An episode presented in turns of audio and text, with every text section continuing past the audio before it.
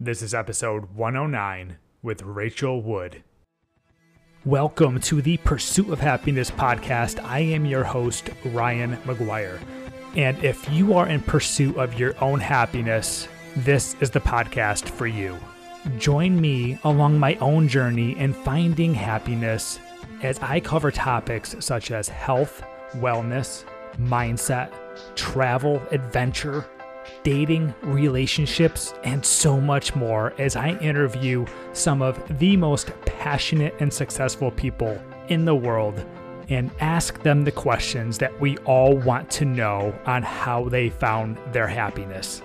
And I am super excited to bring you this episode with Rachel Wood, who has one of my dream jobs and many of our dream jobs and she is a photographer that travels to the ends of the world to capture some amazing, amazing images. But as you're about to find out, very well deserved. She just threw herself in the middle of it just three years ago. And as we recorded this episode, she was named Time Pieces Artist of the Week. So, yeah, she is legit, and she became legit very quickly.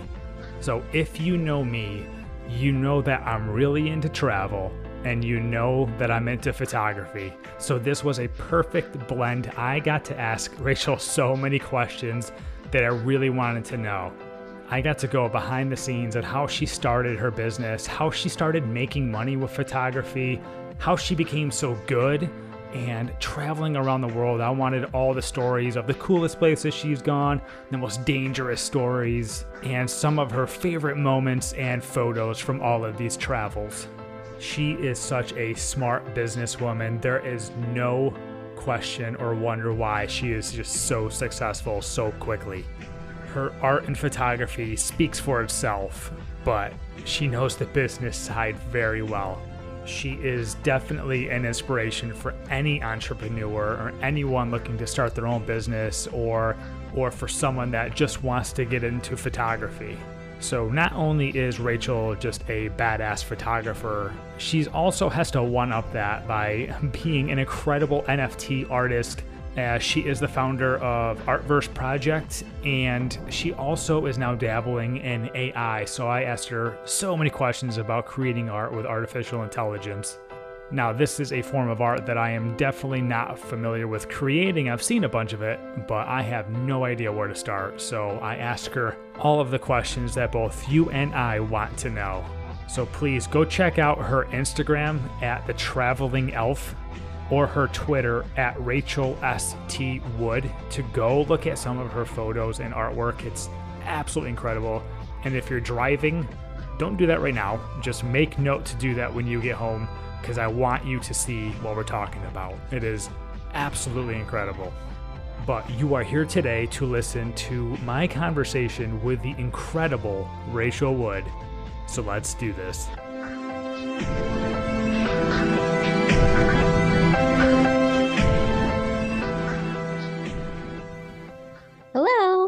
Rachel. Hi. How you doing? I'm good. I'm good. How are you? I'm good. I'm digging the outfit. Very colorful. Thank you. I'm a very colorful person. as, as expected, right? Yeah. Basically, think of me as like a tropical bird. well, that's a, hold on a second. That's like the coolest staircase I've seen oh. in a oh. long time. That is incredible. Is this your place? Yeah. So I just got a house um, like about two weeks ago. So that's beautiful. It's kind of weird being in a in a one place for so long. I love it. Yeah, we're gonna talk all about that. You ready to get started? I guess so. Yeah, I'm you ready to do this. I'm super. I'm super excited to have you on. There's a lot of questions I got for you. The first one I have, Rachel, is did I just see you won like was it Timepiece Artist of the Week? Is that what that was? Yes. Wow. Yes. Congratulations. Can you explain exactly what that is? Um, so they nominate an artist every week for just I think just what they've been doing in this space. And last week I was able to raise over fifteen thousand dollars to be donated, excuse me, um, for Syrian and Turkey um, earthquake um, relief funds. And so, yeah, they just gave me like recognition for that. And I'm I'm like really honored but I'm also like this isn't just me. Like this is like the hundreds of people who rallied behind my um, fundraiser effort. So honestly it, it's it's a accolade for my community in web3 that's amazing. Congratulations. For so people who listen to this um, if they wanted to contribute how can they contribute so right now I've stopped it, but I am able to. I am going to be starting to do monthly um, donation things where people can donate via PayPal, Venmo. I mostly sell artwork as NFTs, so typically Ethereum based. Um, mm-hmm. But I'm trying to sort that out going forward because it is something I've always done in my past. Um, work in humanitarian and volunteer work, and I really do want to bring that over to what I do in um, NFTs and Twitter. Wow. Congratulations. That's first of all incredible. And second of all, bravo. Uh, I appreciate you helping with such like a great cause and great causes. I was just in Turkey last year, actually, almost a year ago. Um, not as far east in Turkey and nowhere near Syria, but um, special place. Uh, Turkey is definitely a special place. It was have you ever been? I know you travel a lot. Have you ever been there? is unfortunately one place I have yet to go. I've always been wanting to go, but mi- the Middle East is a place that I haven't yet explored as much as I yeah want. it's um it's it's it's a more beautiful landscape that i really imagined honestly it was a trip that one of my best friends planned and he asked me to go to and I, I was just like, okay, sure. I'm a planner. I'm a scheduler. I like to know what I'm doing and where I'm going. And I said, yes. Um, I did a little bit of research, but I was like, whatever, man. Like you're planning the trip. You're taking care of all the excursions and all that stuff. Let's do this. I'm just along for the ride. I was yeah. not expecting like the landscape to be that beautiful. It was like, wow, place after place. We went to uh, Istanbul first and then Cappadocia. Um, I forget the, I forget, I'm forgetting the name of the place with like the ruins and all that stuff. We went swimming with the co- in the columns and stuff. It was like absolutely amazing. The history there is one of a kind. Um, I'm sure you'll get there at some point, but it's definitely worth it. I think you'll be blown away and you'll capture a lot of that beauty. I'd be excited when that happens. So. Oh my gosh! Now I want to go like stock your your gallery. I need to see those images. yeah, some of them are posted. Some were posted on my personal Instagram. Some were posted on my website. I am ryanmcguire.com. Uh, but yeah, so I'm basically like I consider myself like an amateur photographer, whereas you you are legit, you are the real deal. You have time giving you awards and everything. No, no, you're shaking your head. No, no, your stuff is awesome, but your stuff has a twist to it too, right? Because you have like NFTs and AI and stuff. So we'll, we'll dive into that momentarily, but let's get to know you a little more. So like, where are you at right now? And then tell me about like your history of how you got into photography. Wow. Okay. Um, so I'll try to keep this pretty short, uh, which will be okay because I've only been a photographer for about three years. That's it. Um, oh my yeah. God. Wow. Your stuff is awesome. wow. Thank you. Thank yeah. you. So when you say you're a beginner, I'm like, no, I'm I'm I'm like a baby beginner. Mm. Um, I was lucky enough that when I got out of college back in 2018, I was able to get a job that helped me pay off all my student debts and my loans and all of that fun stuff. And I am really grateful for it. I learned a lot. But I was working for people who had so much money. Um, I was looking back at my my year with working with them and I was like, I don't want to be working for these people. I don't want my life to be of service for these kinds of folks. Um, not that I was mistreated, just not the scene I wanted to be in. I was like, I want to travel.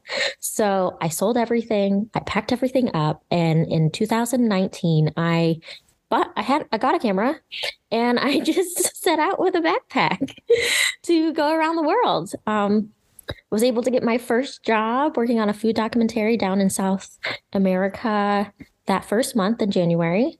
I was in Peru, met a woman. She was amazing, got some really, really cool experience. I was barely out of auto mode. Um, but since then, I've just kind of pushed and was lucky enough to have, you know, that nest egg of uh, finances to to travel and to get that experience. Because I know a lot of people are like, "Well, why didn't you go to school?" I was like, when I was looking for a job, everyone wants experience. They don't oh. care if you have a degree in whatever. They want you to actually have done the work.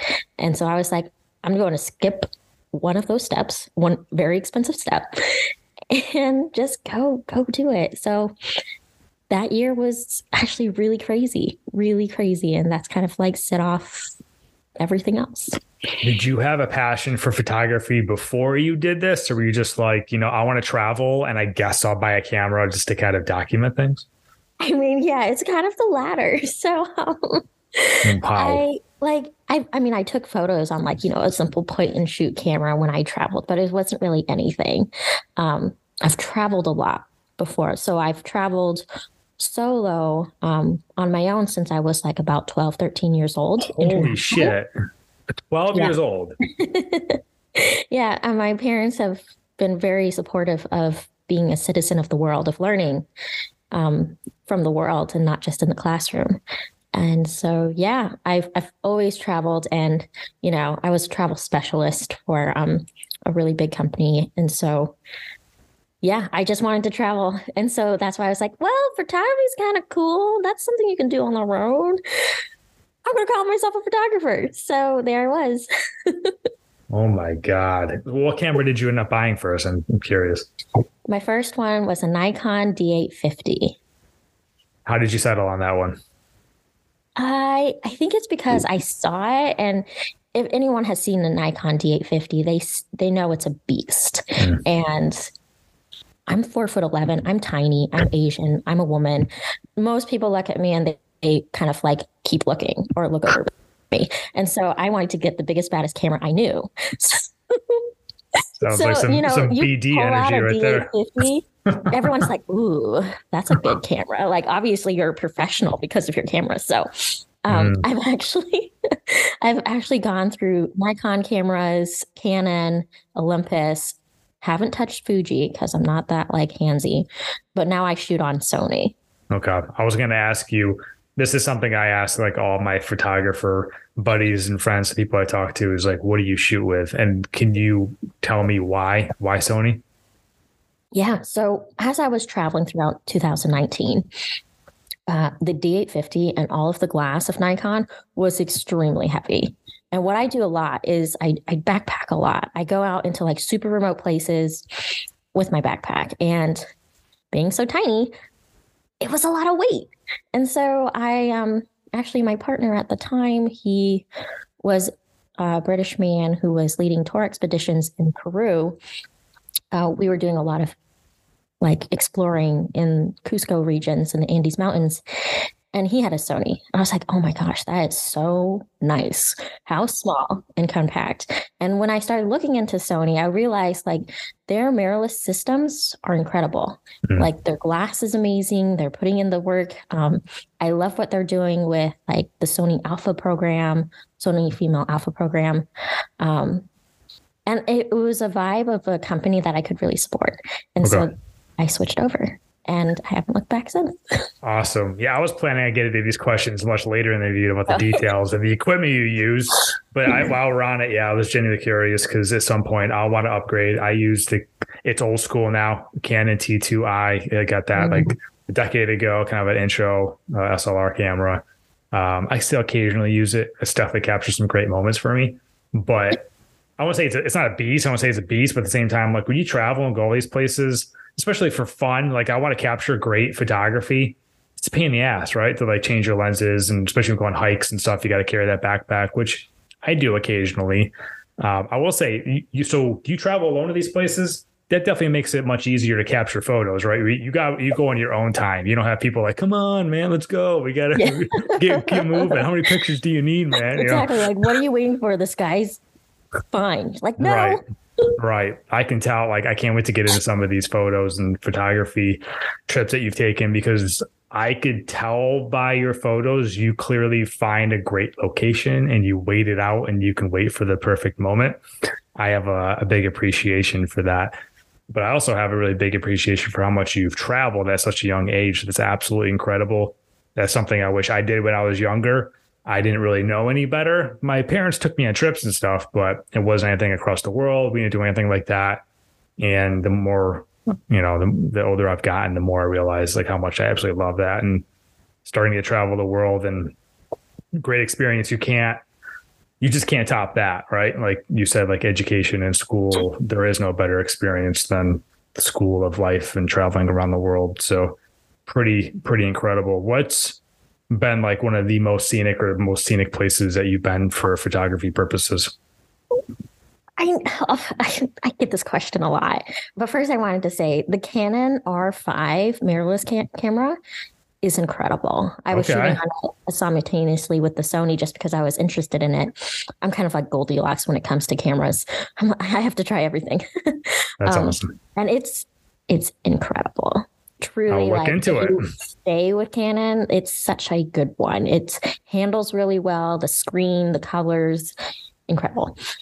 Uh, yeah, I won't go too far into that, but I definitely recommend that one. Awesome. Um, and then to answer your question, what is my favorite country? Oh my gosh, this is or like favorites. You can name a few that come to the top of oh mind. Oh it was just like these so jaw dropping moments. Yeah, go for it.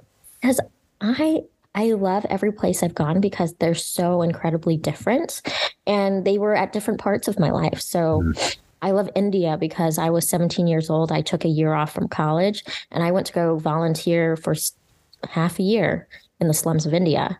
Wow. And it was hard it was super hard. Um, probably one of my most challenging trips. But I learned a lot about myself. I learned a lot about what I wanted to do in life and um, about people, and that was that was an incredible experience. Recently, I would say my favorite places that I went to last year because I went to a lot. Um, my favorite places last year was Australia. Mm. I was able to capture one of the, the rarest natural phenomenon I've ever experienced in my life out in the back channels of Australia last October, which was amazing. Um, and it was just, it far outseeded my expectations of what a country was. Uh, I thought I would die just from every single critter out there, but I didn't actually see that many like deadly animals, which I was glad and not glad. what was this phenomenon? You're, you're keeping me waiting here. Oh, oh, sorry. I, I, talk about it so much that I feel like everyone knows. So Australia used to be the driest country in the world, but this past year has been an El Nino year, which mm. means it has turned to become the wettest country. They've had more rain in like a week than they typically do in an entire year. Wow. Which means they're if you look at like the Google Maps of Australia, the whole middle of it, basically all of it, like 90% of it looks desert. It's bone dry. It's it looks like Arizona, but worse on the Google Maps. Um, and with all of this record-breaking rain, it it has actually caused a bunch of dormant grasses and wildlife and um, foliage to spring up out mm. there. It's it's actually really incredible because what has happened is life that hasn't been seen in like over a hundred years is now being seen. And when I went, it was like such teething with vibrant colors and so many budgie like green parrots flying everywhere and just like oh my gosh it was a magical and the guy i was with robert downey um his handle is intrepid photo um I was gonna say Iron Man.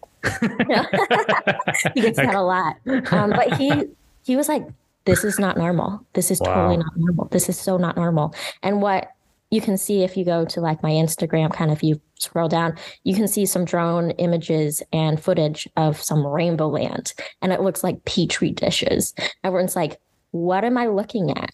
And I'm like, you're looking at ancient waterways that suddenly been flooded with water and then springing forth in vibrant colors that you hardly ever see in nature. Well, you see it a lot, but not really in landscape macro sense to. So yeah. I'm looking at your Instagram right now, and for people that are listening, it's it's the traveling elf. And what? Okay, so you have a lot of beautiful photos. I don't even know where to where to stop to look. So the photos that you're talking about, holy crap! Okay, I think I just found it. I'm seeing one September 6th. Is this one? Yep. Yep. If you wow. keep scrolling down, there's some video footage. It might be also in my reels um, where you can get a better sense. All the little yellow dots you see, those are trees just to give you a sense of scale. Hold on, is so is this is hold on a second. So this is it? Yeah. Yeah, wow. those are the back channels of Australia. Okay, so I thought this was Robert, fake. no, no. So that's that's real. Me and Robert are like one of the few, like handful of people who were able to get out there. It was a 40 plus hour car ride. Really sketchy in some places. I thought we would die. Um, what? Uh, we were only a few handful of people who were able to get out there and document this. And like the rest of the year, it's been just utterly devastated with flooding. Um, I'm not sure that many people have been able to get back out. Um, definitely not what I've seen. Uh, so I like to think my images and footage is very rare. that is beautiful. That's for people people listening to this. It's the traveling elf on Instagram. If you scroll down to September 10th, 2022, it's like a psychedelic landscape. I have never seen anything like this in my life. That's incredible. Holy yeah, no cow. one, no one's seen it. No one's seen it in over a hundred years. And of course, you know, a hundred years ago, they didn't have colored drones. This is so. this. I mean, this is absolutely unbelievable. And I'm scrolling through your timeline here, and the places you've been.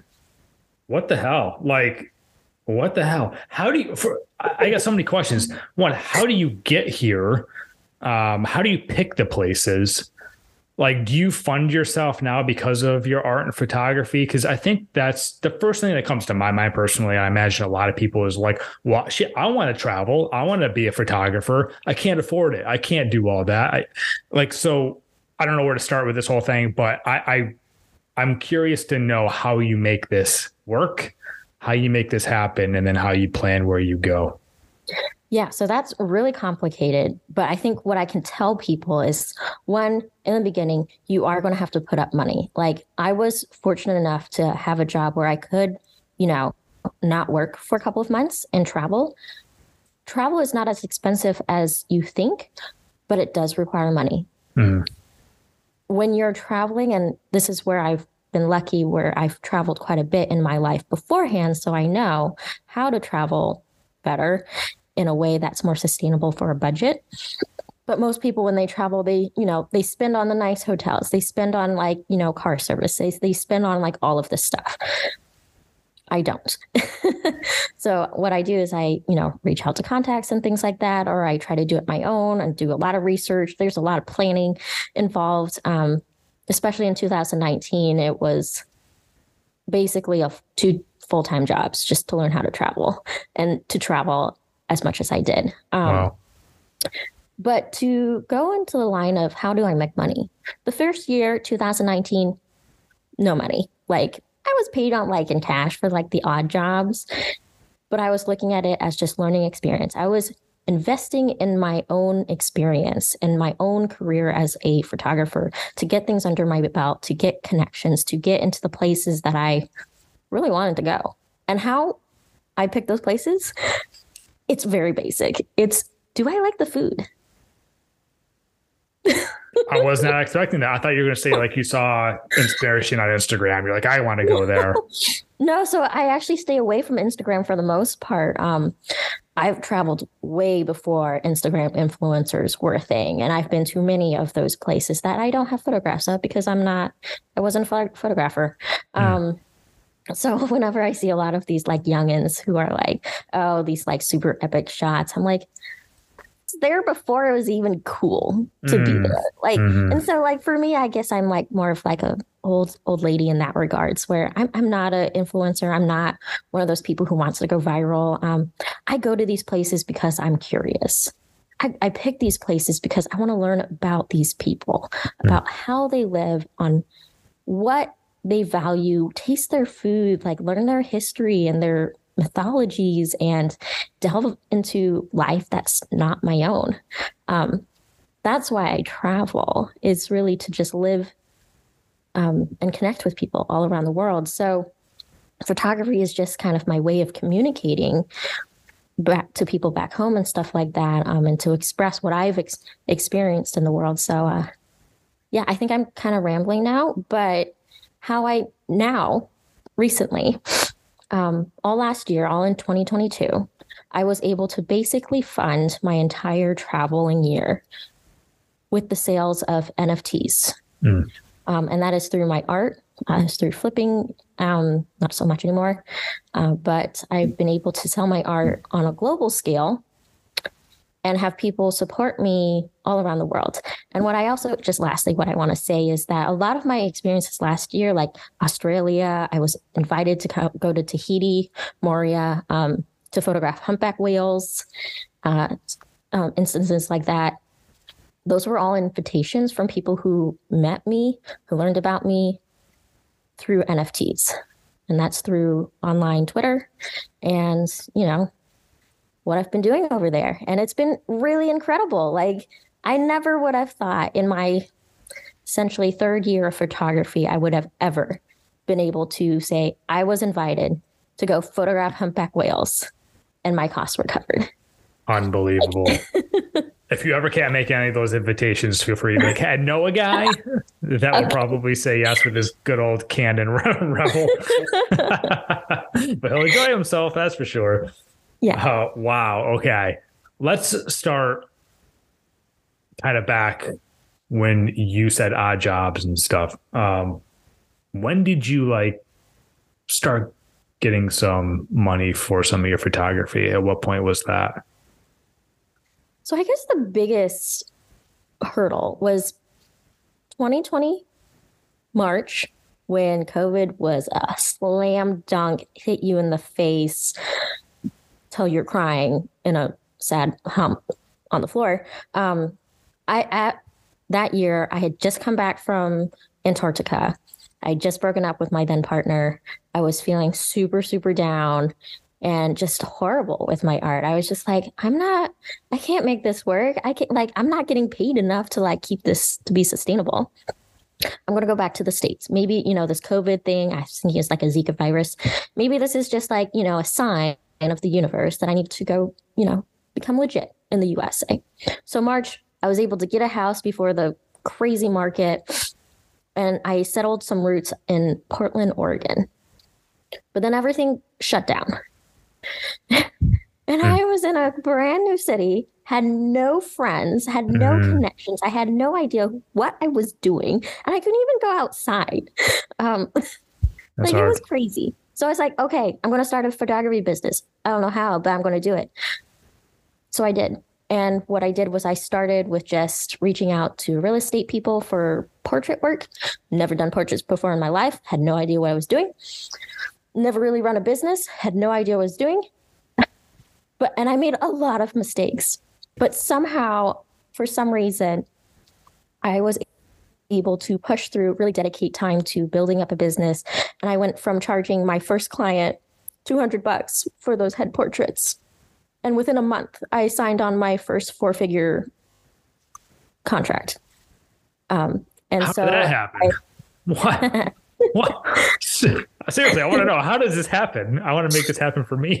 yeah, and I think a lot of people do. And I think what I can tell people is that first, learn business, learn marketing, learn how to structure your business, and then just be confident in yourself. People want what you have. That's why they're paying you mm. as a photographer. They're not paying you just to take pictures.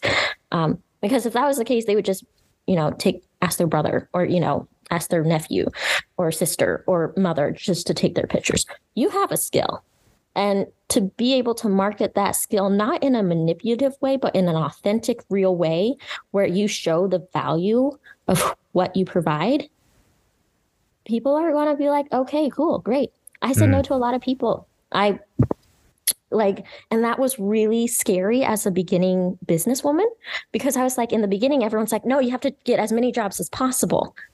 I already done that in 2019 and I was fed up with it. I was like, mm. that is no way to make a business. If you want to, you know, do photography as a job, you got to be paid for it.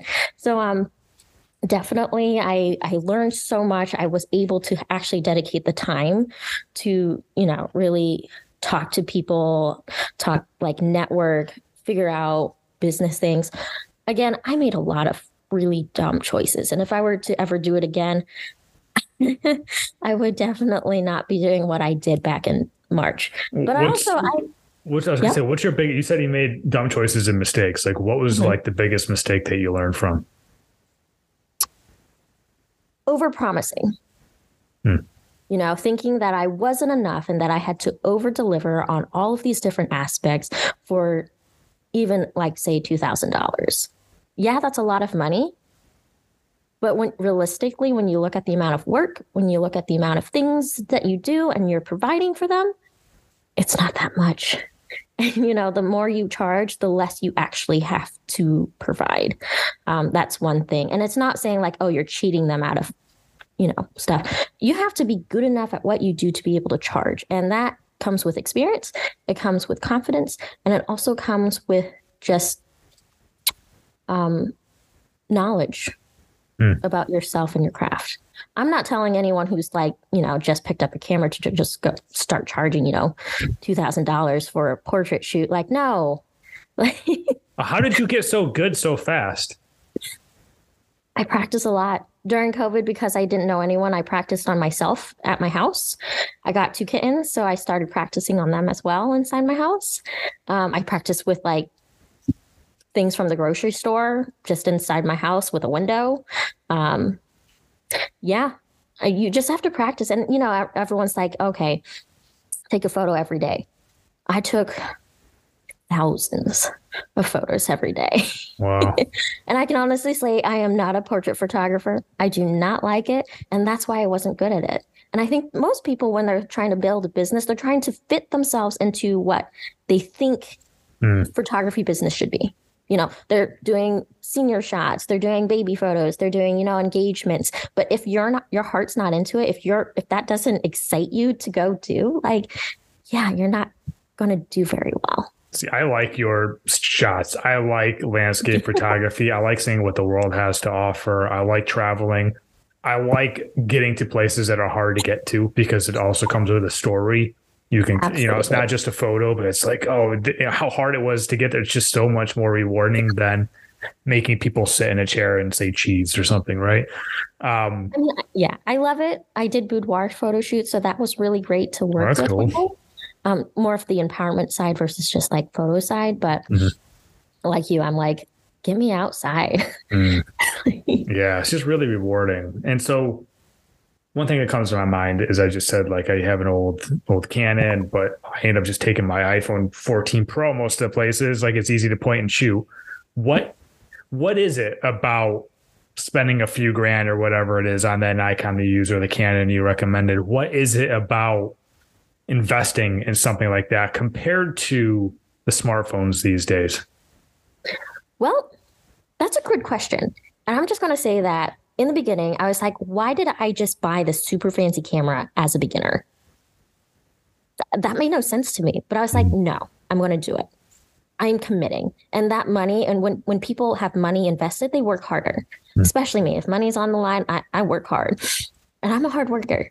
So I think what people don't realize is that when you're doing something with something that has limited cap- capacity, you're only going to get as good as what you can do on that. And sure, yes, phones are amazing. Phones are incredible. If we could take the algorithms of phones, cell phones, like the iPhone camera, and put it in a Sony camera, holy freaking moly, that would be so good. But what people don't realize is that you're not just paying for like a professional camera. You're investing in the capabilities that someday you will be able to know and use that camera to get what you want. Mm. I definitely don't know how to use my camera fully. And I've slept, I'm, I'm that kind of person who sleeps with her camera next to her in bed. It's fine. Um, I still don't know how to use it fully. But yet, you know, having such an incredibly powerful tool in my hand makes me want to learn more and push myself more because I know it's possible. Mm. I know I can do it. I know it's I'm capable with the tools that I have to be beyond what I could do. So I think that's like one thing with people and they're like, "Oh, I don't know if I should like, you know, start with a lower price camera or something like that." If you're serious, if you're like truly serious about your craft and about doing photography, get a decent camera mm. because that's going to challenge you the artist, the photographer, to really actually start realizing all the amazing things you're able to do it's actually incredible how you're like, oh, I didn't know I could do this. Now you start like experimenting with it. You start like realizing, like, oh, I'm going to start doing it more. And it changes your artistic output and it changes you as an artist. And that mm. growth is something that I will always chase as an artist. That's something every artist should chase is growth because as you learn, you're going to change. You're not going to get stuck. You're not going to be, you know, banging your head against that proverbial wall of, oh no. That's a good point. Yeah. And so basically, what I'm hearing is yes, the iPhone 14 is what we're on right now, super powerful, great tool. But if you invest in a camera, uh, like we'll just say like the one you have, is the capabilities are just far and beyond like well, the, think of the raw files. When yeah. like for me, a lot of what I do with photography is editing. I do a lot of composite work because I love it. Mm. And I can't edit with, even though iPhones do shoot RAW, it's not the same. You don't get the same output. You don't have the same capabilities. I think it was the photographer Ansel Adam, and mm-hmm. Adam, I don't forget his name. Um, really amazing photographer. Um, but he said the best camera is the one in your hand. Mm-hmm. It really doesn't matter the price.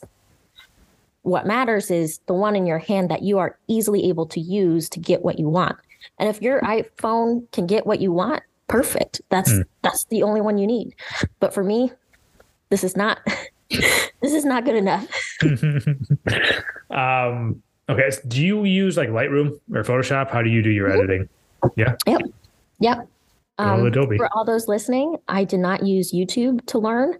I just played around with it a lot. You're a self-starter. This is like I super. can't learn on impressive. YouTube. I, I can't learn. I like I tried and then I'm like busy googling everything that they mentioned in YouTube, and then yeah, I can't. You should give your own YouTube tutorials. do you do that? I, mean, I, do.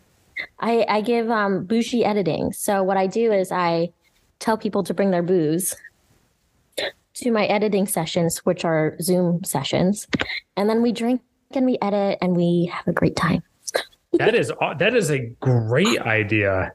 That's yeah. a really good idea. I genuinely mean that. I think that would be a lot of fun. And like, do you give people like all a specific photo and they all have to learn that one photo or how's that work? It depends. Sometimes I've given them like just JPEG files and they can edit along with me so that they mm-hmm. can follow the steps with me. Sometimes um, I've been I've been doing recently AI intro sessions where I teach people how I go about bringing humanity and excuse me, uh, human touch to uh, the technology. I want to like humanize the technology because right now that's not happening as much, and I think that is something we really need to do as hum- humans. As you know, this tech boom is happening all around us. Is we need to humanize it. We need to really bring the human aspect, empathy, bring heart to technology, and that's what I've been doing with most of my recent bougie editing. And why I call it bougie is not just because of the booze, but because there are people who are like calling, I think, chic or, you know, trendy bougie. I think mm that's like a term. Mm-hmm. I spell it with a Z instead of a G. So it's just like, you know, it's bougie. We're being fancy. you're you're a great businesswoman, that's for sure. I can really I try appreciate that. And the funny thing is, though, is when I'm thinking about talking about cameras and stuff, is everybody says it's not the camera, it's the lenses. One, do you agree? And two, are there lenses that you would recommend somebody that's looking for a camera tomorrow, like one or two of them that, that are must haves? It goes to your sense of style and what you're doing. But for me, yes, I think the lenses really matter because it's like it's like buying a really fancy car and then putting crap tires on it. Mm. You're not going to go anywhere really well. You're basically putting a handicap on yourself, mm. on your tools by not getting good glass. And I think for most people, they're like, oh, but I want to have like as big of a range as possible so because I just don't know what to do. No, I mean, if you don't know what to do, you got to learn first what is available. And so that way when you buy like a prime lens or when you buy one single lens, you really learn it. And then you can decide do I like it or do I not? Because when you start buying like all of these kit lenses, you're not going to like really anything, in my opinion. Or you're going to like realize, oh, I really like the ability to sh- zoom in versus shooting wide. Guess what? You just wasted a couple hundred dollars, even on a kit lens, that you could have put towards something else. Mm. So to me, I'm like, I'm a person of extremes. I don't like middle range lenses, and I know that for myself. I've always liked super wide, like 12 to 14 millimeter um, lenses, or I like super zoomed in. And I'm not talking 100 or 200, I'm talking 400 to 600. Um, and even for portrait work, I like shooting portraits at 600 millimeters. Mm when you look at animal wildlife photographers, like some incredible like wildlife photographers, you're like, that is so dreamy. That is beautiful. Like the blurriness, the bokeh behind them, like gorgeous. Why aren't people doing that for human portraits? Hmm. I do. so I think it adds a lot more to the landscape when you shoot because I shoot people outside. I don't really shoot them in studios. Um, it brings it bridges my landscape style to my portrait work when I use landscape lenses. So it's really up to people what they want to shoot and how they want to, sh- like what kind of imagery they want, because those lenses are going to dictate that no matter what subject it is, those lenses will dictate the kind of like the look. Yeah. If you're listening to this and you want the coolest photo on LinkedIn, call, call Rachel. She'll get you the coolest headshot. that I is, mean, yeah, if you want to pay me like two grand. That is, uh, well, sounds like you're worth it to me. And so, can I assume one more thing with the equipment is tripod? Mm-hmm. I assume you use a tripod consistently. Not really. No. So, because I travel so much, um, I find tri- tripods really cumbersome. I because when I get to a place, I'm shooting. I'm in that. Lo- I'm in the zone. I'm like I am zipping everywhere. I'm finding new, different comps. I'm trying to photograph with different things. Like I don't really plan as much as you do, or as much as most of my friends do. Um, because I go to a place and I'm I'm like, okay, I am here. What can I get? What is the world telling me? Like, how can I experience this place fully and capture it? So, um, also most of my tripods break. Although I have found one that I really, really like. I'm not endorsed by them, so this is not sponsored, but I really love the really right tripods. I okay. have gone through Gitzo, like those thousand dollar tripods. I've gone through Manfrotto. I've gone to Peak Design. All of them have broken on me within like a week or a couple wow. weeks or a couple wow. trips really right so far has been the best compact lightweight because i'm small so i really am aware of weight um, and size. They have been all around the best one so far for me. Okay. This is great information. I thought you would have said yeah i use it a lot because of the, your zoomed in work right? When i zoom in i get a little shaky or whatever but maybe it's just me. No i shake all the time which means i am limited in how i shoot and what i shoot. But um once you know that about yourself, you just work around it. Uh, and yeah, I think a lot of people are like, oh, I need a tripod. But like travel photography, especially like wildlife photography, mm-hmm. in my opinion, you want to be able to move like the animals. Mm. You want to be able to go freely without cumbersome things, without constantly trying to like juggle many balls. Um, yeah. So for me, like tripods are great in low light and stuff like that. And if you have the patience, awesome. But that's not my style personally. And I know that about myself. And so I shoot, I don't even have a strap on my camera. Don't tell people that. like, I don't even have a, anything strapped to my camera. I hold it and I have fallen down cliffs. I have I have definitely been in some super hairy situations where my feet are not on the ground. That camera never left my hand. Like I like I have a death grip on my cameras. Let's talk about one of those situations. Give me like the scariest situation you've ever been in. I want to hear it. Well, one of them was okay. So, and maybe I shouldn't say this on a recorded thing. Anyways, in Hawaii, there's this trail, um, in Kauai, Hawaii, and uh, it's very, very steep. It's basically like maybe a foot wide path, and from that path, it is just straight down thousands of feet. Um, it's incredible when you go there. But when I went, it was really muddy. And, you know, there was one little section that had a few little very steep switchbacks. And so, you know, I had, you know, going down, hit some slippery stuff. I start rolling and this i'm telling you this is a place where if you start rolling you basically die because it is sheer everywhere but i was able to you know what do you call it spider like get all of my extremities out and stop myself before I died. but everyone else who was with me were just like, holy. Yeah. I, I was definitely shaky for the rest of that day. Oh my god! I was basically crawling on hands, like hands and knees, for the rest of that day. I have a fear of heights, so yep. that would drive me. And I would I want to be up in the first place, so I don't have to worry about that. But wow, that's terrifying. Yeah, it was very terrifying. Um, and you're you're talking about wildlife photography.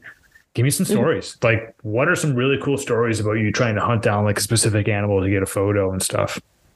Well, I haven't done that much wildlife photography. I really just started getting into it this past year. Um, my first like real experience for wildlife was in Antarctica. Um, I was channeling my Paul Nicklen, where I got Sony camera. I got like my 600 mil lens. Well, the 200 to well, yeah, 200 to 600. I could not afford the, the 600 prime still can't afford it. I really want it, but it's it's a goal. Um, and you know, I was just photographing those penguins. I was photographing penguins because oh my gosh, they're so amazing. Um, South Georgia Island on the way to Antarctica was probably my one of my favorite places in the world. Mm. Um, and I know people are like, "Oh, it's penguins," but I'm like, "Have you seen a penguin?" I know many people have seen them in the zoos, but they are so incredibly clumsy.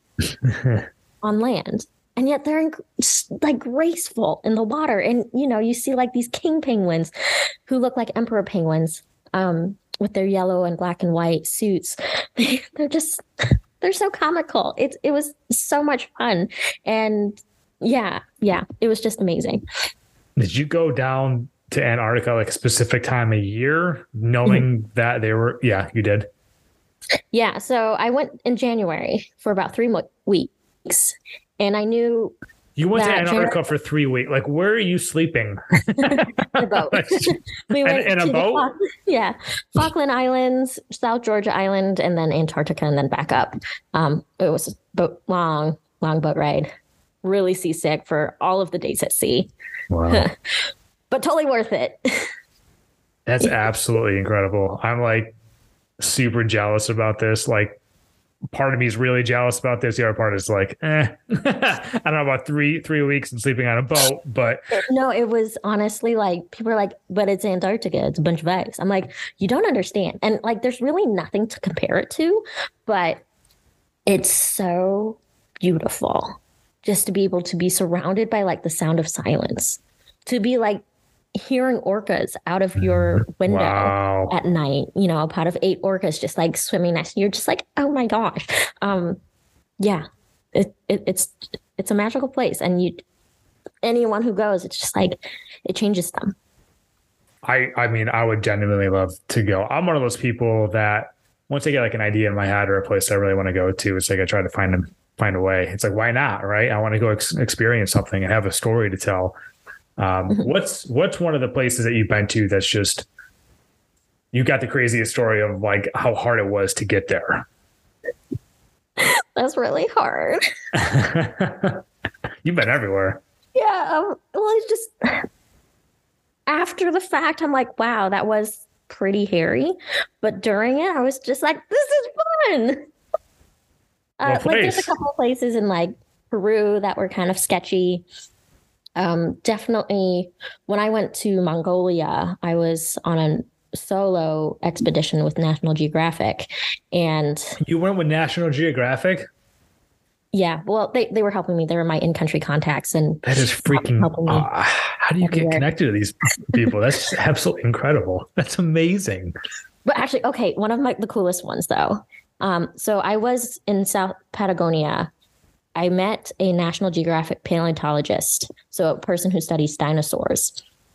We hit it off, and he was like, "Hey, we would love to have you on one of our expeditions." I was like, "Uh, yeah." This is back in 2019, so newbie had no idea what I was doing. They're just like, "Yeah, we'll take care of like you know your tent and food if you get out here." I was like, "I'm coming." so I'm out in like the middle of Patagonia, Argentina. We are not near anything for hours. Um, we have generators. We're sleeping in tents right by this like tiny, tiny river. Um, the weather is just incredibly harsh. Like we are you're exposed to the elements and these guys these paleontologists and their students they're just they're drilling they're jackhammering they're, they're, it's not you know toothpick archaeology this is paleontology dinosaur bones encased in rock. Mm. and here i am with my camera. I'm like you guys are doing great. Oh my um, god. but it, it it was so hard not because the shooting was hard but because the weather was just the wind, the heat, the no shade, the just exposure you have to the elements on top of like really hard physical labor really is like difficult and it's a challenge and it, it made me respect paleontologists so much mm. by what they do just to you know dig up old bones which was, was, also really cool yeah so what's it's funny you say that because last summer in august that was actually my wife's Christmas present It was I got her an excursion to go to Montana to dig up dinosaur bones because she's a massive fan of dinosaurs. Loved them as a kid. Jurassic Park's her favorite movie. So that was one of the coolest things. Just outside of Glacier, uh, two medicine dinosaur. We got to dig up dinosaur bones and stuff, and that was one of the oh coolest gosh, things we amazing. did. Yeah, that was really cool. Maybe we could talk offline real quick about that person that you met. I would love to actually speak with them. If you still do talk with them, I would absolutely die to talk to them. So we can talk about that later. Um, but yeah, your stories are incredible. You're just naming all these places like Antarctica and Patagonia and Peru, and it's just like Mongolia. oh my god! Like what the frick? Like Mongolia is not the not a place that's like really easy to get to, right? Like how was traveling to Mongolia? I mean, getting there was fine. Traveling in country is a lot harder. So, one thing that's really cool about Mongolia is that they don't really have roads to a lot of places. Mm-hmm. Um, instead, you have to get local drivers who've been driving and tra- traversing in in those plains their entire lives, and they drive you over non roads, mm-hmm. just judging by landmarks because the land shifts so cr- so suddenly and so sporadically and very often that there's no way that they can take the same route twice. they just have to know where they are geographically. And um, it's like, yeah, it's it's actually really incredible how they navigate. There, of course, there are some roads, but uh, some of the places I went, we were driving on non roads for days. Mm. it was great. Um, yeah.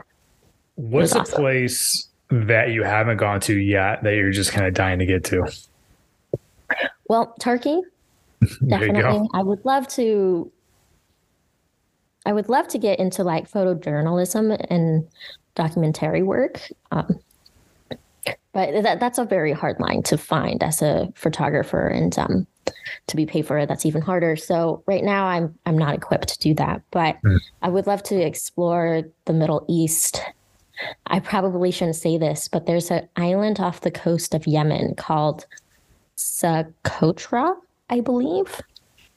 It's incredible. It has a lot of, um, I forget the name of the word, but it's a lot of biodiversity and plants and animals that are only found on that island. They're mm. not found anywhere else in the world. And uh, I want to get there because it looks amazing. What's stopping and, you? Yeah. Well, money. it's really expensive. Yeah, but who knows, right? Do you do you take these some of these trips thinking like I'm going to get there, I'm going to spend the money, knowing I'll make it back by what I shoot over there? That's always a gamble. In mm 2019, yeah, that's what I did. Mm-hmm. But now I made a promise to myself I'm not going to work for free. Um, last year I did kind of like a, a balance, a hybrid of like working, then getting paid afterwards, and then being paid to go work it's definitely a very hard balance and you know it's there's no right answer. And i think you're constantly going to have to be pivoting if you do want to do like travel photography and stuff like that.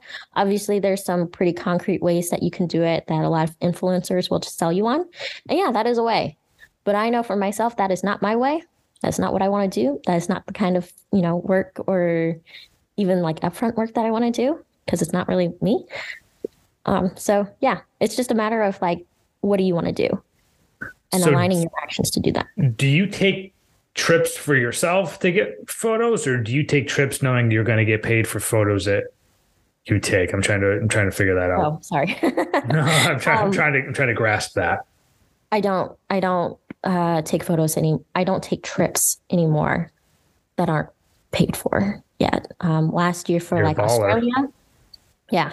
Last year I uh, sold NFTs that funded my trips. Um, so that was really great. I was really really. Uh, I'm very very lucky to have been able to do that. And Hmm. you know, going forward, maybe I might take some trips where I fund them myself and try to hope I get paid for it. But Mhm. I'm not in that pla- place financially yet. So maybe I- It sounds like you're you're killing it though. And I, there's a few places I do want to ask you about. One of them being Iceland, and I got connected with Ryan Newburn last year, who I had on my podcast, also known as the Straw Hat Backpacker. His story sounds, I mean, a little it's different different than yours, but a little similar as far as him just grabbing a camera and traveling. And look at him now; he's in Iceland with his own business, leading the glacier guides. And the funny thing is, I'm scrolling through his videos on Ice Pic Journeys, and I believe I see you. Yeah. Is that correct? Yeah. yeah. I, so it's my wife and I are going there in a month and a half as part of our honeymoon. And Ryan's going to give us a guide in the glaciers. And my wife sees the videos of zip lining on the glaciers. And I'm like, I'm looking at this. I'm like, well, that looks cool. I have a fear of heights, but we'll see. I don't know what, whatever. And then I see who it is, and it's you. And I was like, I just saw this last night. I was like, there's no way. I was like, I'm talking to her tomorrow. I had no clue that was you. So when were you over in Iceland? When was that? Uh, I think that one was, uh, I think in October. Okay. Um, I've been to Iceland about seven times. I love Iceland. so only seven times. Yeah. yeah. Um, Yeah. yeah. Seven times in the past like two years. Oh my But, uh, God.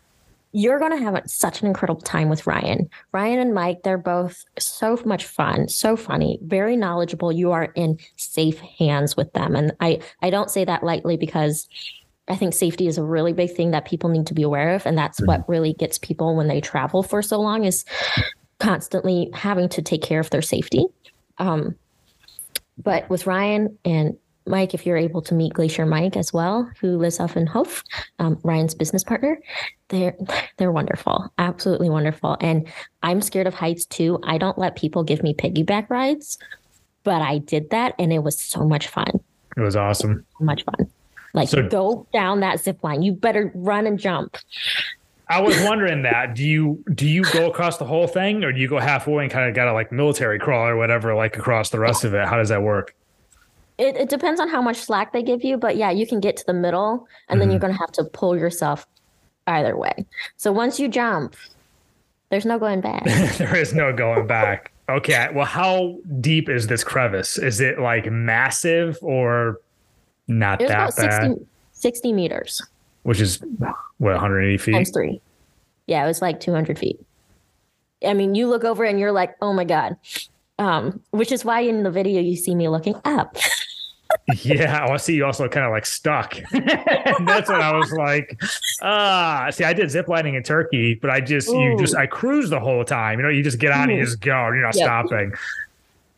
Oof. I think something might happen inside of me if I just stopped over like a 200 foot drop in a glacier. I mean, it's beautiful, right? Like, I I I got to rappel and climb glaciers in Alaska last year, which was one of the greatest things I've ever done. And for me to look over the edge of the glacier and rappel down it, like I I have a such a bad fear of heights for the most part, but for me to just get there and just like I'm to do this and I did it, it was just kind of like what happened. I was I was so caught up in where I was in the moment. And I'm hoping if we sign up for this zip line thing that I just get that get that feeling again be like, ah, F it, I'm here once, I'm in Iceland, just go do this.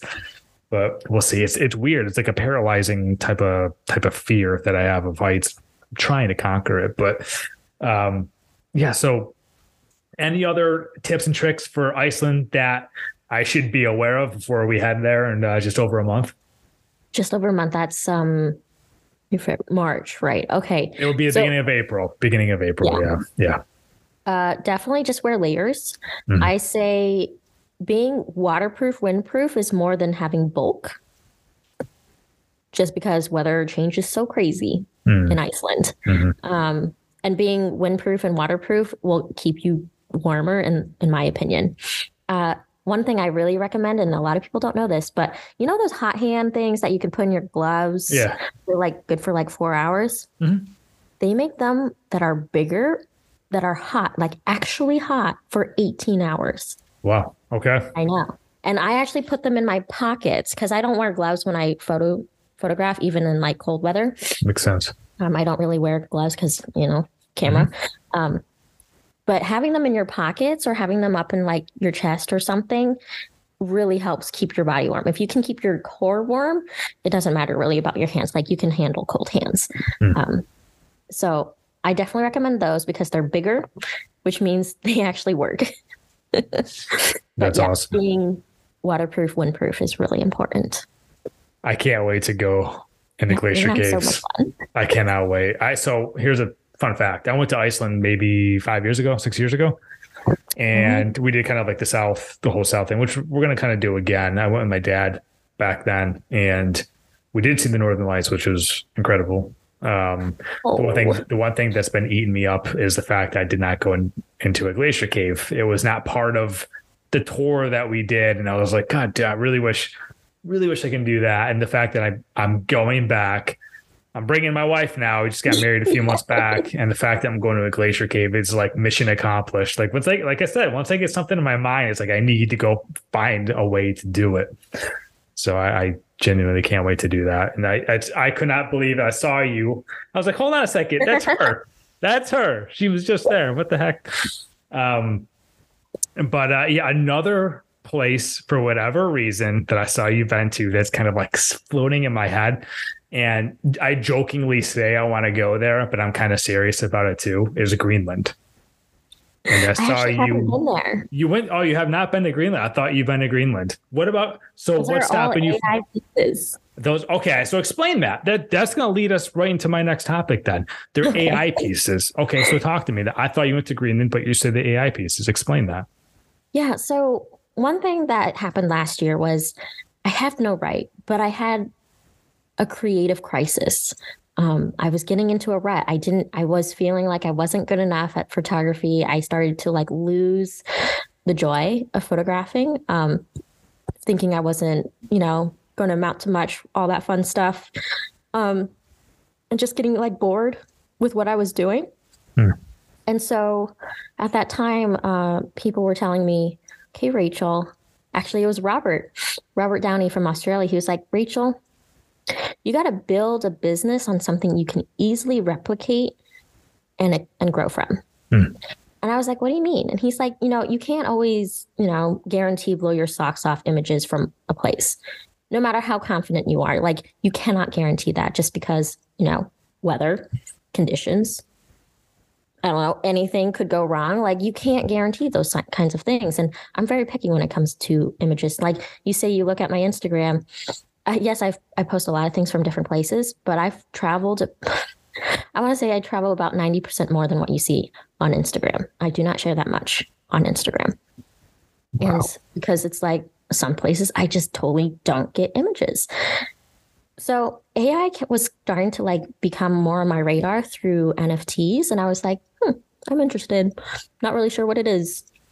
And then I started getting into it. I was like, wow, I'm able to create images I've never been able to create before. This is something I can do when I'm not traveling. And that was like a light bulb to me because I can't always travel, especially not how much I, as I was before. It's expensive. It's not sustainable to build, you know, my business based on what I can do when I travel. Like that's just not me. So I was like, okay, how can I do this? Is this even something I want to pursue? So I started getting into it. And I know a lot of people are like, well, what do you use? I use Midjourney. It's a it's a bot um, that I that you can um, add to Discord. I have it in my own private server so people don't see what I make. Um, but you can also do it publicly through the Midjourney Discord yourself. Um, and I started really trying to delve into what is this technology? How can I bring myself into it? And that's kind of where I tell people in my budgie editing sessions is AI cannot think for itself. Just like a camera can't think for itself. A camera can't take a beautiful shot without the human. A paintbrush, no matter how, you know, rare those paint brushes bristles are made or whatever. Like a paintbrush, a camera, AI bot, those are all tools that artists, human artists, are able to use to create whatever's in our hearts and mind. And I think that's something that really spoke to me because with AI, I'm able to have this conversation between technology and myself on what I'm trying to communicate and what the technology is interpreting that as. And I have to use it. I have to work with it. I have to like iterate it. And, you know, in the beginning, I used it as just elements to help with my composite work with photography. Now I do have fully AI work as well as composites with photographs. So like, you know, obviously because I'm a photographer, like it just kind of meshes. Um, for anyone else who's out there listening, like AI to me is something that has taken away my physical restraint to create art that suddenly opens doors to a whole new world of creativity, mm. one that I could never do. Like I went to art school as a little kid. Like we learned how to draw, we learned how to like watercolor and oil and ceramics, all that fun stuff. I know I cannot draw for my life. If humanity's existence rested on me drawing something that looked realistic, hell no. I'm sorry. You're not allowed to swear on this. No, podcast. go for it. I cannot draw. And so that's prevented me from actually exploring certain creative avenues. Now with AI, I'm totally able to create things that one, I might not be able to photograph myself, like Greenland. Or two, I can do it anywhere that I am. No matter the time, no matter the location, no matter the weather, no matter really my budget, although you do have to pay for it. So it does kind of matter, but it's not nearly as expensive at traveling. And so I'm able to to kind of explore places. And lastly, I know this is a lot. Working with AI, yes, people are like, oh, that's lazy art. I don't think so, because the more you create, kind of like burst mode in photography, the more you create, the more work it actually is to actually get to something you actually like. Mm and that is self curation. And I am a huge supporter of any creative person to self curate themselves more. Just because you can do it and just because it kind of looks cool doesn't mean it's really worth anything. And you, as the artist, why people buy your work, why people hire you for jobs is your ability to self curate the actual good gems of images, of files, of, you know, like portrait pitch pics um, like that self curation is really the value that you bring as a professional. So yeah i can generate a lot more images arguably that are cool with ai i. Definitely do not sell all of them. I do not i do not just think like oh i'm suddenly a great artist with ai i'm definitely still learning Okay, yeah. so I get a few questions based on this. So I'm pretty versed in Adobe, right? So in Adobe, you file new, create the canvas size that you want, blank canvas. Are you starting with blank canvases when you create AI? Are you starting from like a photo that you took that was just like missing a few things? How do you even start with AI? So in the beginning, I tried to keep my AI very similar to my photographs because that's what I knew. That's like what I, so I would try to describe my photographs to the AI bot so that it could create AI images that were like my photographs. How do, what do you mean describe? Like, are you talking to it? You typing things? Yeah, like, how does so, that work? I, I so what Midjourney is like is that you write in a prompt you write like a sentence or you can write a string of words. Um, there's a lot of musicians who have been putting their lyrics into the midjourney bot and they've created images from their lyrics. And the ai bot will take those words and generate you know whatever it is you're trying to oh shit. describe.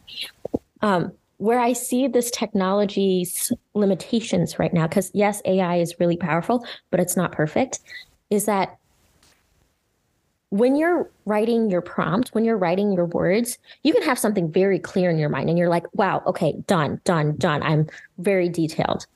What you get from the AI bot is probably going to be so different than what you had in your head.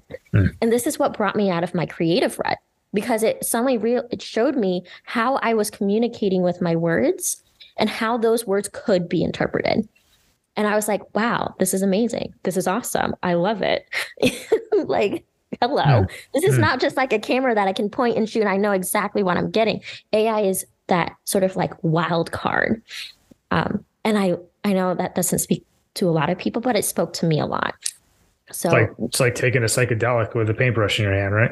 exactly. Exactly. It's like you never know. And then you suddenly are like, I really love that. I'm going to redo that. I'm going to go down this Alice in Wonder rabbit hole on this thought process, on this prompt, or things like that. So when I say I was putting in things that were describing my photographs, I was trying to describe my photographs. Mm.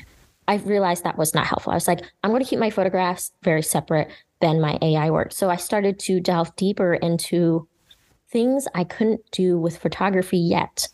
So, like Greenland, I've never been to Greenland, but it's on my bucket list. Me too. And so I'm like, okay, what can I can sort of like create that gets me to that place of Greenland where I can manifest it and someday hopefully go photograph it.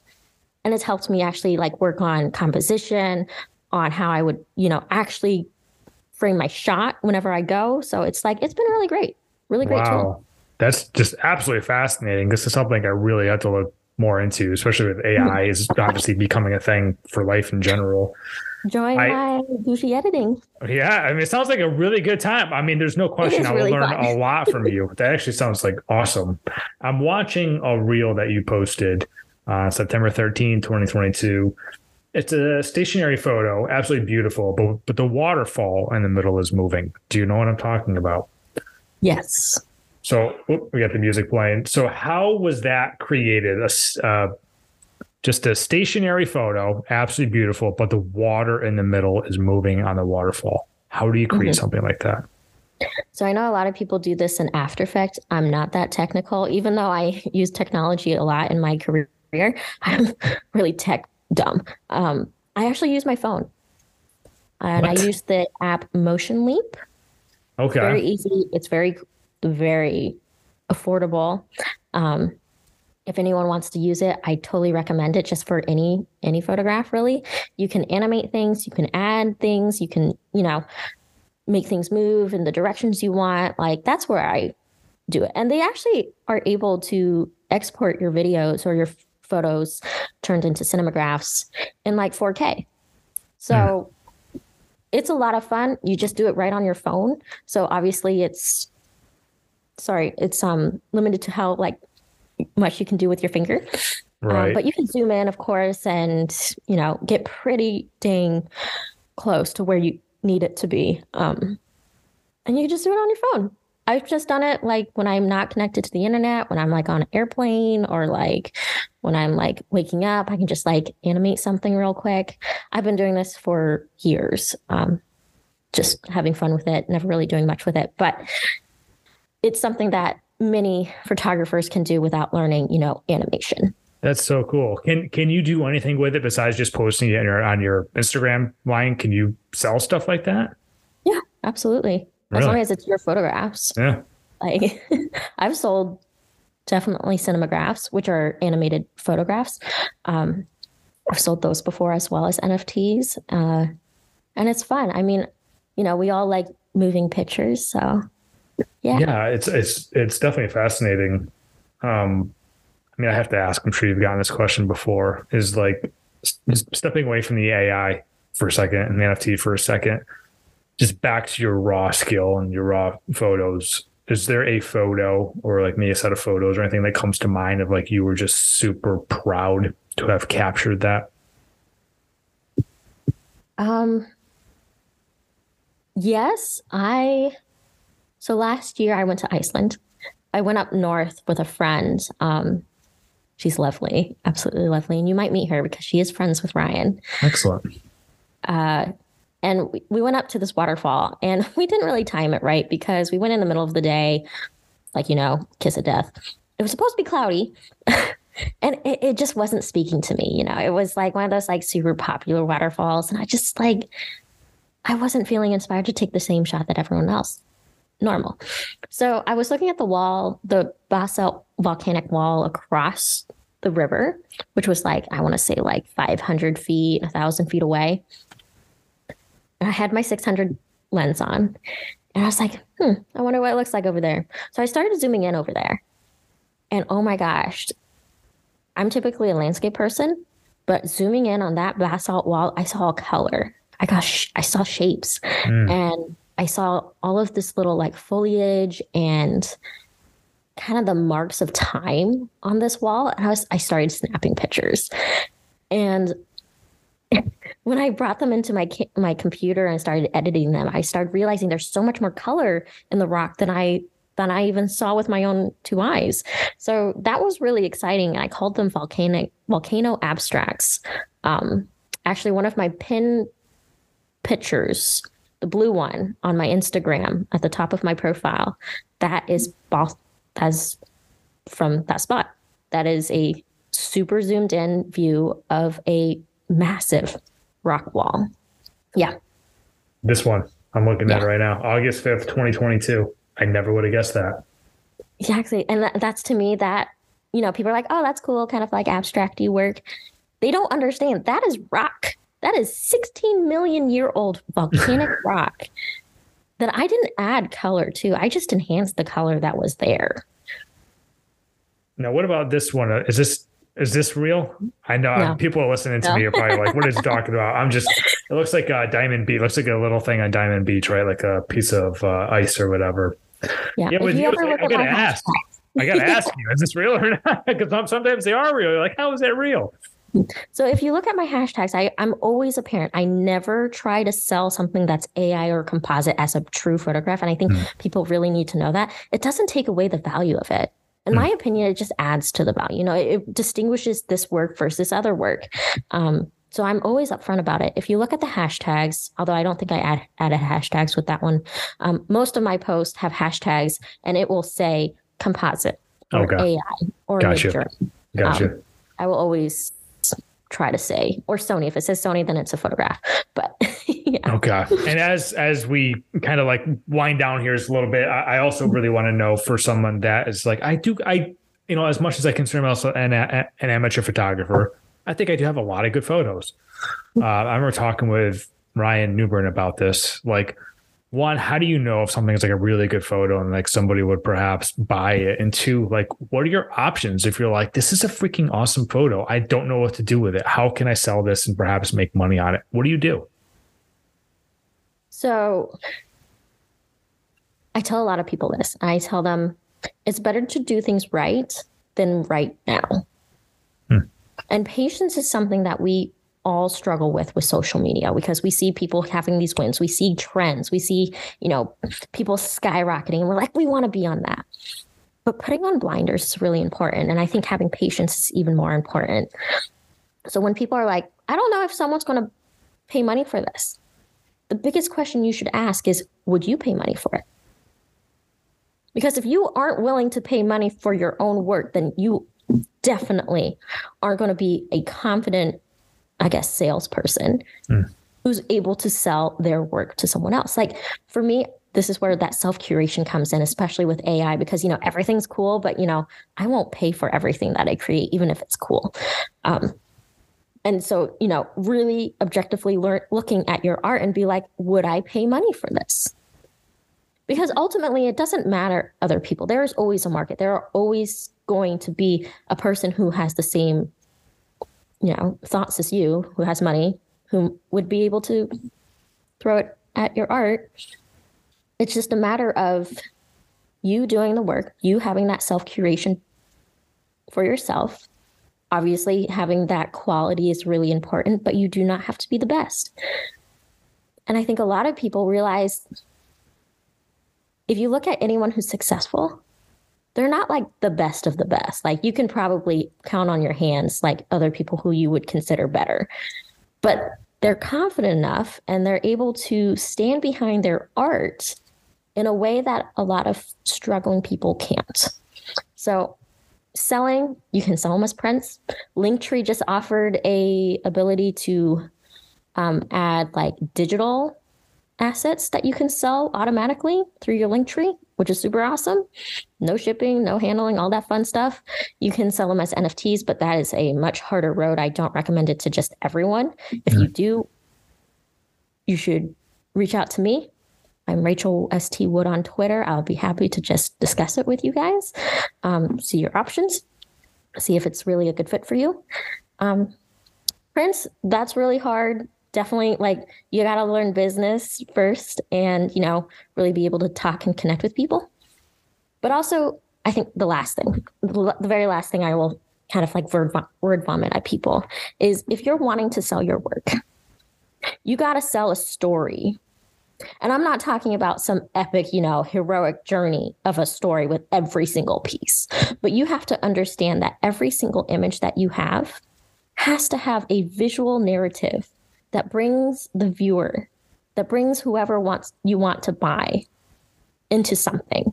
Mm. Like you have to draw them in. You have to like pull them towards you. One is through the art, obviously, is that strong visual aspect, but then what else? What else can that person experience buying that piece of art from you? Because ultimately, what we're selling is art. At least that's what I want to do. I want to ultimately sell my photographs and my AI work as art. And that art has meaning, it has impact, it has a bigger cause than just, oh, I'm just going to put this on my bathroom wall. Like for me, like personally, for me, I really want the people who I sell my artwork to to really value and understand where I'm coming from, to understand where I'm going, and to support me. I know that's a privileged thing to say. And a lot of people who are starting, if you're hearing this, you're like, I'm not at that place yet. Don't worry. If you if you know that's what you want to be, if you focus on that, everything you do is going to shape the people around you to actually want to that from you. So, yeah. I mean, there's a lot more to it, but um No, you're awesome. You clearly don't lack in confidence. Maybe I should have you back on another podcast to talk about confidence because that's Oh no, I'm like the worst person at confidence. It's pretty pretty that's just pretty incredible. Um, I can definitely see why you're successful at what you do. Um, I've, I've learned a lot talking to you and there's going to be more questions I have for you probably offline too, as far as like some of my photos and what to do with them or whatnot. But it's, it's been, this has been an awesome, awesome journey with you. Uh, I got to ask like, what's, what's coming up in the near future for Rachel? Oh gosh. Okay. Um, well, thank you so much for having me on and for listening to me ramble for like two no, hours. it's not ramble. No, this is. I mean, it's it's your story and it's very informational. It's I'm super interested in this stuff, and I'll listen to anybody talk about traveling and cap- capturing photos like all the time. I think it's super interesting. Yeah, no, I mean, travel makes you the best storyteller, in my opinion. It doesn't have to be international travel. Like I know some incredible photographers and artists who've never left their state so, like anyone who's like, oh, I just don't have the budget to travel, that's okay. I mean, you just get good at what you do and it'll come. If you start, you know, focusing on that's who I want to be, you got to make decisions on who you want to be, your future self, and not on your past self. But anyways, um, hmm, what am I? What am I going to do? There's so much. So I'm really involved in the NFT scene, and that kind of takes up all of my day, day and night. Um, I love it there. I'm so curious at what this technology is bringing to artists and just just people all around the world. It's really beautiful to see. Of course, there's not so many great things with like businesses coming in, but as an artist, like a you know, a little artist in the space, it's it's incredible. Um have you been affected by Ethereum going down? I, I can I assume that oh, yeah. affects it does. Sort of, not really. I know everyone's like, oh, we're in a bear market, which means not that many, you know, people are buying or selling or, you know, the price of cryptocurrency is not very high. Mm-hmm. That's like with every business. I mean, if you look at the stock market, like it goes high and low, and you know, most people have some stocks, or you know, some people don't, you know, whatever. But no matter the market, you always have to be adjusting as any business person. That's the same with NFTs the market will always be fluctuating. You just have to be able to pivot as it adjusts. Be like, okay, Ethereum's down. I need to price my work a little bit higher. Mm. Okay, so maybe like this is happening. Maybe I won't push sales right now. I will focus on something else. I will focus on building something else. I'll focus on maybe, you know, going to a different blockchain or I'll go into like collaborations versus just doing it on my own. Like there's so many things you can do. And this is where you have to be willing to give the time to learning business or NFTs, whichever pathway you choose. You have to be able to learn what's going on, to be able to speak the language. And um, for me, yeah, bear market, I don't really see a bear market. I've had amazing sales. I mean, sure, not as great as like some or how I hope, but you know, a lot more than other people. And it's because I have put blinders on and I do not let that negativity, like the lulls or the the desperation out there to really affect what I do. And I think that really calls to people. It shows that I'm not a, you know, emotionally charged. I am very emotional. I cry all the time. Um, but I'm not emotional when it comes to business because business is not emotions. And when you make those decisions, being a leader means making a decision, making the, the decisions, um, just means that, okay, great. You made that decision. Now you can keep going. If it was the wrong decision, you pivot. If it was the right decision, you keep going. Like we're at the very beginning. We're in the dot com days of Web3. Mm. And that means now's the best time to make those mistakes. You know, it's like we're all going to make mistakes, like you said. I've made some incredibly horrible ones, but I still am pushing forward and taking them as lessons because it doesn't matter. Yeah, I fucked up. Great. Let's keep going. I know now what not to do. Mm. Um, and I think a lot of people will know when I see this fail faster because when you fail faster, you get to that success faster. Fail faster. Wow, yeah, I like faster. that. You're going to fail. I like that. Just do it faster. Yeah. Wow. It takes a while. It took me a long time to realize that failure was just kind of like a way to kind of point you in the right direction right? Whereas when you're younger, growing up, the last thing you want to do is fail because you start feeling bad about yourself. Your self esteem goes down. You make get made fun of because hey, you failed. But as you get older, it means you're trying things, and like I said, it points you in the right direction. Fail faster. That's freaking awesome. Yeah, I mean, I I I definitely get into those lows of like I'm like I'm a failure. I'm not going to amount to anything. Like I definitely feel those. Um, it sounds like you have like everybody uh, a case of imposter syndrome, like myself, oh, yes. like many others. yes. But it's it's. I mean, that's honestly, it's great to hear that. In a way, it's great to hear because for somebody that has just an incredible business uh, as you do and the photography that you do, to see someone that success as successful as you are, literally just got, like I said, the timepiece artist of the week, and you have imposter syndrome you know, and it's we don't need to dive into that, but it's one of those things where it's like we all have those moments, right? And Absolutely. you just gotta push through it. You're human. Um, but man, your art, your art and your photography is freaking awesome. That's I've been following you for a while, and I was like, it's it's time for me to reach out and see if I can get you on. And then uh, I'm, I'm so I'm so glad we can make this happen. No, thank you so much. Like honestly, it's really nice to connect with you, Ryan. Um, definitely like this is what I love about Web3. I don't know if you followed me on Instagram before, but like we connected mm-hmm. over Twitter. Mm-hmm. And this to me is the power of Web3. And people are like, what is Web3? And basically, what it is is the socialization. I don't think I said that right. The socialization of technology. Because we think like, oh, Twitter's not re- like really social. Like it's called social media, but whatever. Like mm-hmm. Instagram, definitely not a, really a social place.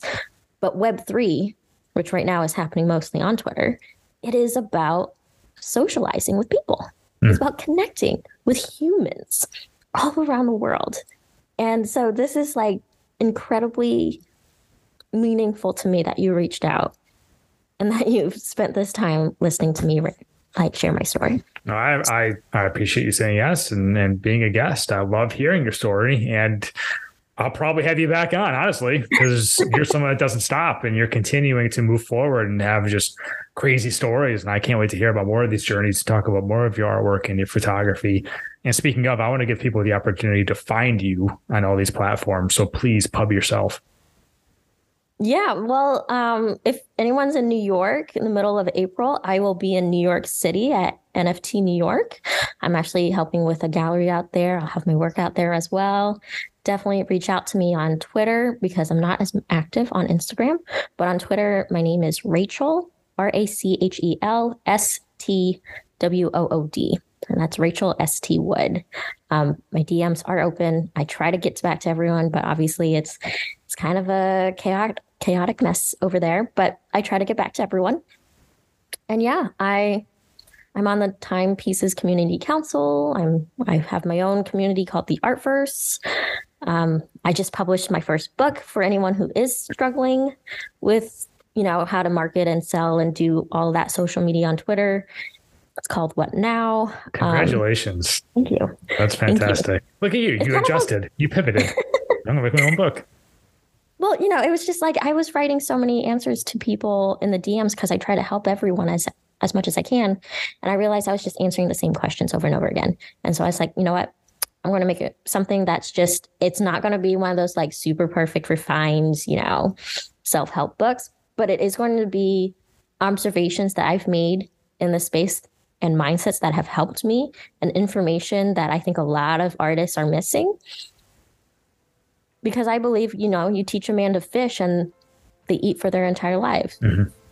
Like, I'm not going to give you the answer, but I'm going to help you feel like you can make the best decision for yourself. So that Perfect. was my goal of the book. Perfect. I'll tell you what, everything you just said, I'm going to link in the show notes so people can scroll down, click to it, find you on any platform, find that book get it. And uh, I'll say cheers to that. Cheers. Cheers. Bougie. Bougie cheers. Bougie. Thank you so Rachel. Much, Thank you. Appreciate it.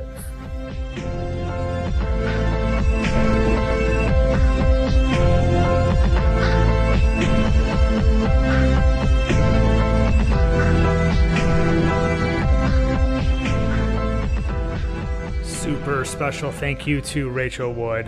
What a special talent, special person, amazing confidence, great mindset. She's picked up a camera, started making it happen, and three years later, what a baller. she is just awesome. Uh, I actually had an amazing conversation after we ended the podcast, uh, just a personal one on one, and her business acumen is awesome. She's learned so much at such a young age. She's great. Uh, special thank you to Rachel. She is someone I look forward to keeping in touch with over the years and keeping an eye on what she's doing. Her photography is one of a kind. And thank you all for listening to this episode of the Pursuit of Happiness podcast. Greatly appreciated. If you love this episode, please share. Sharing is caring. I really appreciate that. Also, subscribe, uh, leave a review if you listen to this on Apple Podcast. It means a lot. Also helps me get my episodes to even more people. I'm always looking to do that, so I appreciate it. And uh, yeah, stay tuned. Follow me at the Pursuit of Happiness podcast on Instagram. It's where I post all my highlight reels, and you'll have an idea of what is coming next. We have more great episodes on the way, so stay tuned, and I'll catch you all soon.